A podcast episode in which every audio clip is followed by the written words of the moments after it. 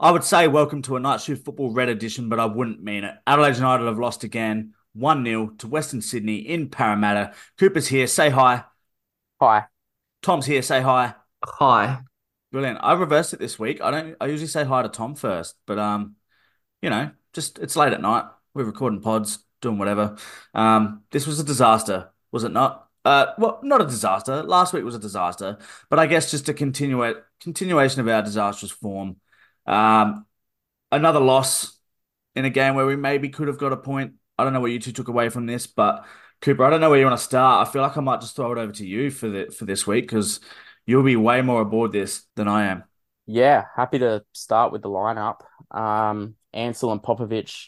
Ansell had his rest, and Popovich, who was being monitored for what we thought might have been a semi decent injury, was magically okay to start a game. um, thanks for the transparency, Adelaide. But we had our centre back partnership back. Um, Yay. I think with those two fit, that's what we expect to see with Joe in the back four. Um, then Ryan Tunnicliffe by himself holding the midfield down. Um, is he probably needed a rest? Probably due. I don't know what you guys think, but I thought Yeah, I was, agree. he was pretty okay in this game. I think I think Tunny was was was good enough in this game. Um, Way Alagich- better. Sorry, I was just going to say way better than he was against Sydney. Yes. Improvement. Yeah, um, it seemed like for the entirety of this season so far, I think we are eight games through now. For the first seven weeks, it was either Duzel or Alagich would make the squad, not both, only one in the squad on the bench. Now, all of a sudden, in Carl's mind, both of them are good enough to start next to each other. Yeah, I'm sure Where- Tunnicliffe was chuffed with that. Babysitting. Literally babysitting. Where has this come from? Because our best midfield two was Yull and Dishy. And we won games and we played well. So why? Why have we reverted out of that? I just Zach Clough has been close to the best player in the entire league Yeah. so far this season, playing as an attacking definitely. midfielder. And Cole's gone, you know what? Let's fucking move him to a position Yeah. where he sucked for the last 24 months. Well done, Carl. You're a fucking genius.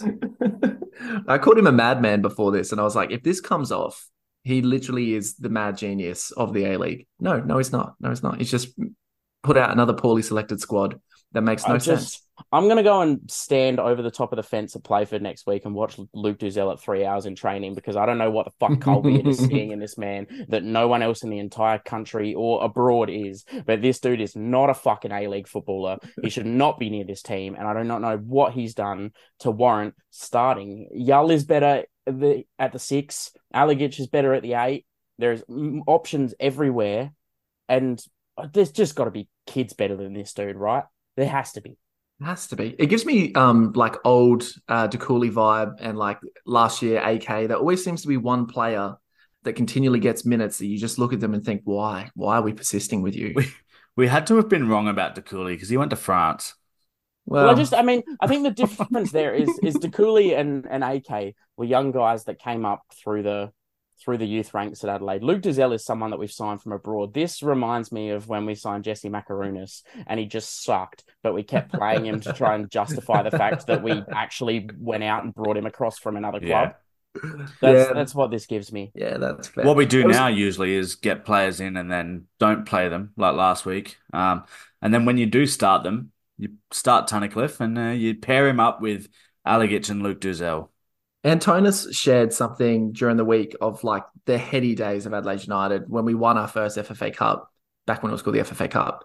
And the the interstate guys that we had signed in that team were the likes of uh, Eugene Galekovic, uh, Jimmy Jeggo, Tarek Elrich, like actual proper footballers with experience and Solid You know- A League footballers. solid and good. And now we're doing this shit. Jesse Yeah. That's such a great likening. It's guys like, um, and that's such a great example that when we lost Jimmy Jeggo in mid-season, we brought another, a younger guy across from another club. But Stefan Mauk had played in the A League. He'd looked good in the A League. He'd scored goals in the A League, and we went out and we brought him across, and it was good business. Instead of bringing across guys like like Luke Duzel, and I was going to say I mean no offense, but I don't give a fuck in, at this point. Guys that weren't good enough for clubs that we consider ourselves to be of a higher standing than Yeah. we at, at this point in this club, we need to go, fuck, we should be better than Western United. That squad Yeah. they put out every week, we should be better than them. And if Luke Duzel wasn't good enough for them, then he's quite simply not good enough for us. That has to be racing for. I can only nod. I can only nod. There's just there's some of our transfer business over the last couple of years has just been so. And when I look at that team as well, when you had such a great mix of visa players, um, and then those guys that they brought in from interstate A League clubs with experience, and then you still had the core group of SA guys, you know, Awer Mabil, uh, Dylan McGowan at the time. It was just levels compared to what we're doing now. Yeah, absolutely. Um, if That's- we move on in the, the squad, we'll move on from there. Yeah. We go to Ben Halloran is the player on in this eleven continuously that needs a spell. He he we've spoken about how he's been great at times and and how he's been terrible at times and just give him a rest. I know that it was probably the week to give Nesta a rest. We spoke about it before the game. I said I I would have started him just to just to back him in and go Bounce back here's, ability. here's the confidence behind your kid bounce back. Yeah. But you know, they've made the decision to put him on the bench and bring him on, which is fine because he played 45 minutes of football. Like it's it, it is whatever. But now I bel I think Nesta comes back in next week. I think it's time you move Clough back to the middle. Let's give Bernardo a start and Yeah. just give Halloran give Halloran an opportunity to come on late against tired defenders and score or score a winning goal or or do something. Just just prove his point again. And then if he starts the week after, he starts the week after. But when it's not working, you can't rinse and repeat. And why keep trying the same thing that's not working? And it, it's just it's just her a guy like Luka Jovanovic we've spoken about in the last couple of weeks. He's come in three consecutive starts now, including this game, and he's just played with obviously Zach Clough now out of position in this game. Ben Halloran, who just looks lethargic and tired at times, Alagich and Duzel behind him, and Luca's up there running his absolute life away just for no reward. We haven't put him in a scenario at any point other than when he scored and maybe one and a half chances in the last two weeks where he would get reward for the work that he's put in. It's fitting that you've got Sergio Guardiola behind you at the moment because it's it's giving that. Yeah, I, I don't know where we go. I mean, we go into this game now before we talk about what we do next week. I think we can go into talking about what actually occurred in this game. And I just think that this was a matter of we actually weren't that bad in this game. I Mm. just, I, I don't think we need to just, obviously, we weren't happy with selection, but in terms of the way that the 11 played, they were actually, they stood up pretty well in comparison to what Western Sydney are second or third on the table now. And they look like, Probably one of the best two or three sides in the league. Like we keep saying, we haven't actually been that impressed by anyone. Yeah. But I'm not just- sure. I'm not sure West Sydney were at their best on on the night either. Um, Yeah, and and we were we were definitely better than the week before. Um, I still thought maybe maybe the first half pretty ordinary still, and the second half just kind of worked our way into it a bit more. We were kind of helped by the red card. Um, I honestly I had one eye on the new Chicken Run movie. How how was that? Uh, I I would rather go back and be at Hindmarsh to watch the Brisbane game last week again than the new Chicken Run movie. It was unwatchable. Um, I believe um, my lovely partner put it on while I, I was watching the game on the laptop, put it on the TV, uh, turned it off an hour in. And we, we watched Which football. one? Oh, okay. The, the movie. So Okay, good. we stuck with West Sydney and Adelaide's 1 0 loss, but uh, it looked like we, we probably maybe did enough to get a point out of it in the end, but just couldn't think so. quite. Yeah. It's the funny old team, isn't it? The West Sydney side. Um, and Thompson, who was decent in the uh, FA Cup run during the oh the Australia Cup run, sorry, during the preseason, hasn't really lit it up as yet. Uh, Brillante, obviously great player, lost his head in this. I didn't, you know, he was trying to boss a midfield two of kids, and I still don't think he did it that much. Hendricks No. hasn't hasn't impressed me so much so far. Uh, Marcelo's a good centre back, but he's always prone to mistakes and losing his head. I don't know that West Sydney are a top three side. They No. it's just this league just it They do. me. They have better than this in them, though. Definitely. yeah, for sure, for sure. Uh, I thought it was interesting. Lockie Brook didn't start because he was another that had a good Australia Cup campaign and it hasn't really transferred yet. I'd much prefer him instead of Halloran at the moment. Yeah, Lockie Brooks started well in the A League season two. This is also our first look at Western Sydney without Brandon Borello, which they're going to have to they're going to have to go five or six weeks minimum without Brandon Borello with this injury.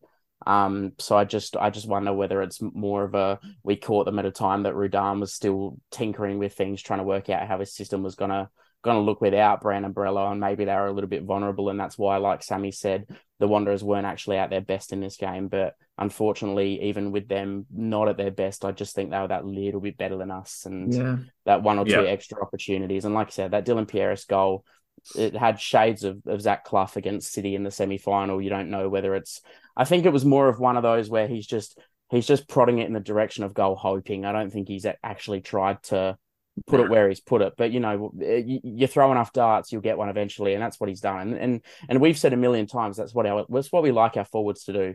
We felt like at times our guys just don't they don't throw enough darts, and potentially we don't get the amount of goals that we deserved out of it. Like you look at that Melbourne City game where we battered them early in the season, and our last four goals are from outside the eighteen yard box.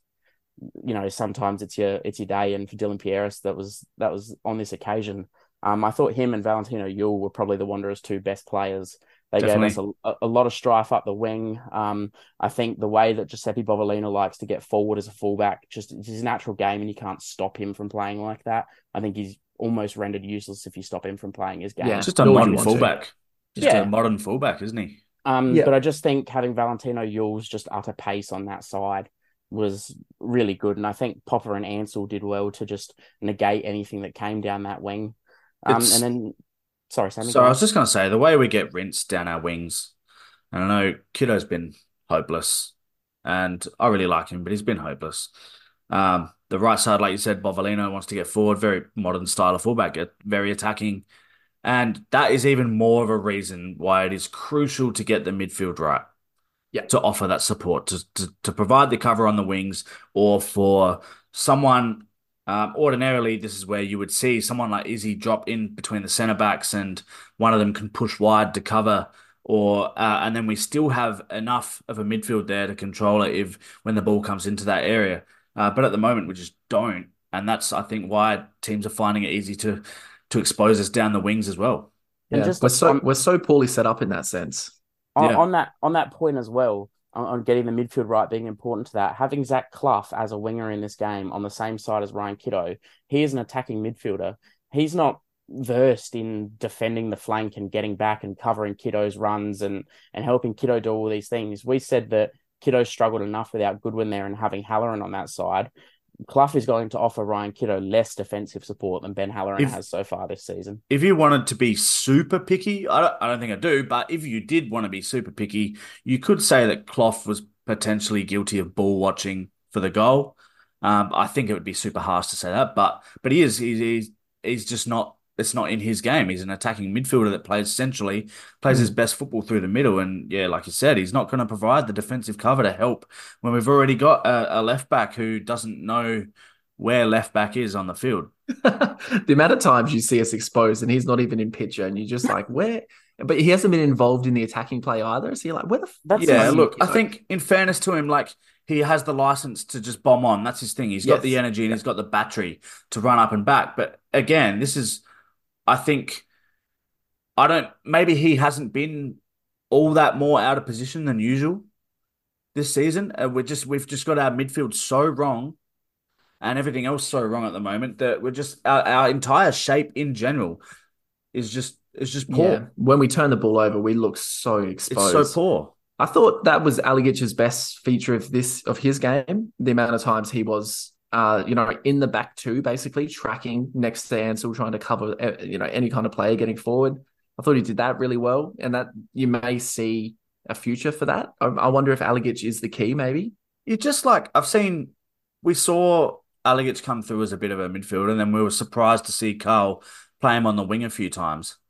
And then in this game, I figured like surely you could have just played Alagich as the wide man and leave Clough where he's had the most effect. You It's know, not, like it's not a bad idea. Carl's yeah. obviously not been a he's not been afraid of pulling Alagich wide before. So Mm. why now? What? to give Kitto the cover. It's not a terrible idea. Hmm. What's I, I just can't work out what Bernardo has done so wrong to for, for Carl to go We're missing a wide guy. You're on the bench. I'm actually not only you're not going to start, you're actually not even going to come on. When Yeah, that was weird. He's had five goal involvements this season. I'm not actually sure he's done that much wrong to be to be getting this sort of treatment. Yeah, I don't know where I don't know where to even start with questions about what Carl does. We talked about it last week. Some of his subs that baffled me. There was some this week that baffled me again. Bringing Lopez on, I know he nearly scored, but 37 year old fullback coming on when you're chasing the game seems strange. I don't know. I don't know. I just play FIFA a lot, but yeah, what would you know? what would I know? I could be wrong, but you know, it doesn't seem right. I was kind Yeah. of in favor of it in a sense because you can see that Kitto in the last 10 minutes of games does kind of die just through the fact of the amount of work that he gets through. And against, was it Brisbane the previous week? Yeah. Where I thought maybe that would have been a better option was to change some of the fullbacks out and he didn't do it. So I'm not adverse to changing the fullback out. Um, But he did. He did against Brisbane. He brought brought Lopez on for um. Uh, did he bring him on for Bovalina last week? wasn't it really, really Uh, late though? Yes. Two 0 down. Yeah, 10 to really go. late. Last ten minutes when we thought the the Tunnicliffe was gonna gonna come on. He, he Two 0 down, ten to go. Brought Lopez on at fullback. Yeah, it's it's it's strange tactics. I mean, I don't really have I don't know about you two, but I don't have much more to say about the weekend's game. Um, I just think th- now it's about looking forward in terms of for the first time this season we find ourselves outside the six. We're one point behind Melbourne City, who sit in sixth, and we're all aware that they're going to click at some point and they're going to disappear into the six somewhere and and firm themselves up for Hmm, finals. Maybe. And and then behind that, we're gonna we're gonna make that assumption for now. okay. And and then moving on from that, we're more than a game behind Brisbane in fifth now. So two weeks ago, we spoke spoke about how there was two or three winnable games coming up that could cement ourselves our spot in the six. We've had a very unsuccessful period in those three games, and now we're on the border of being cemented outside of the six, where we potentially expected ourselves to be. We play Newcastle at home Friday night, who are a point behind us and a position behind us in eighth They've started now- scoring goals. and they have Yeah. it. And it now, I just want to talk about how this becomes such an important game that this club must win. We might we spoke about how Hindmarsh needs to become a fortress again because we haven't won enough there this year. We've conceded way too many goals this year, and usually the Adelaide United way is that we stick around that six by winning our home games and by making Hindmarsh such a difficult place to come. We haven't done that, and, and this Newcastle game becomes such a, a, a must win game because the three fixtures coming after that, all in nine days, three fixtures in nine days, are Melbourne Victory, Wellington Phoenix, and Macarthur, who are all cemented in that top six above us. So this Newcastle game is so important. And and for me, we've done the just don't lose, the just don't whatever. This is a must win game of football now. Yeah. We've scored Yeah. 17 goals this season, and 12 of them were in three games, were they not? Yeah. The first three. We scored three against MacArthur. Yeah, we did. Yep. Yeah. Three against MacArthur, three against Central Coast, six against Six against City. City. It just sounds ridiculous. it still is ridiculous. That's going to be the high watermark of the season, isn't it? Yeah. Yeah, I mean, it's like we've conceded 14 goals and six of them were in one game. Yeah. Five, Grim. whatever it was. That was our um that was our third straight defeat. That was the uh the first time that's happened since January 2021.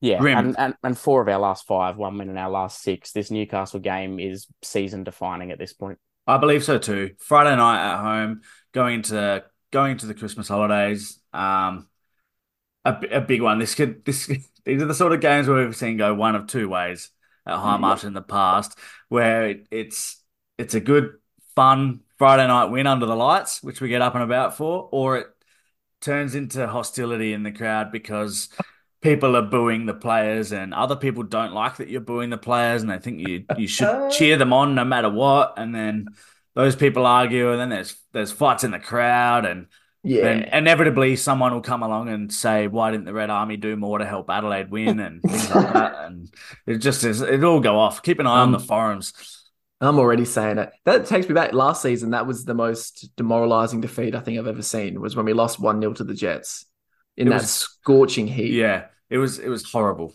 just a terrible day and it's I got PTSD from it I just don't want to go through it again. So do I a little bit. um I, I just don't want to lose this game because then Sam, eight days later, Sam and, or five days later, whatever it is, Sam and I have to drive eight hours to Melbourne thinking about how many Oh, goals we're about to we don't we don't have to yeah, trips cancelled if Yeah. we lose. We don't have to, but we're gonna. Um, I'm worried about what happens when we play Melbourne Victory. I think we were having a bit of a chat earlier, like who is which teams are good in this league, and I think Melbourne Victory are far and away the best team to watch. If you are from a neutral ta standpoint, I think Macarthur are a decent watch.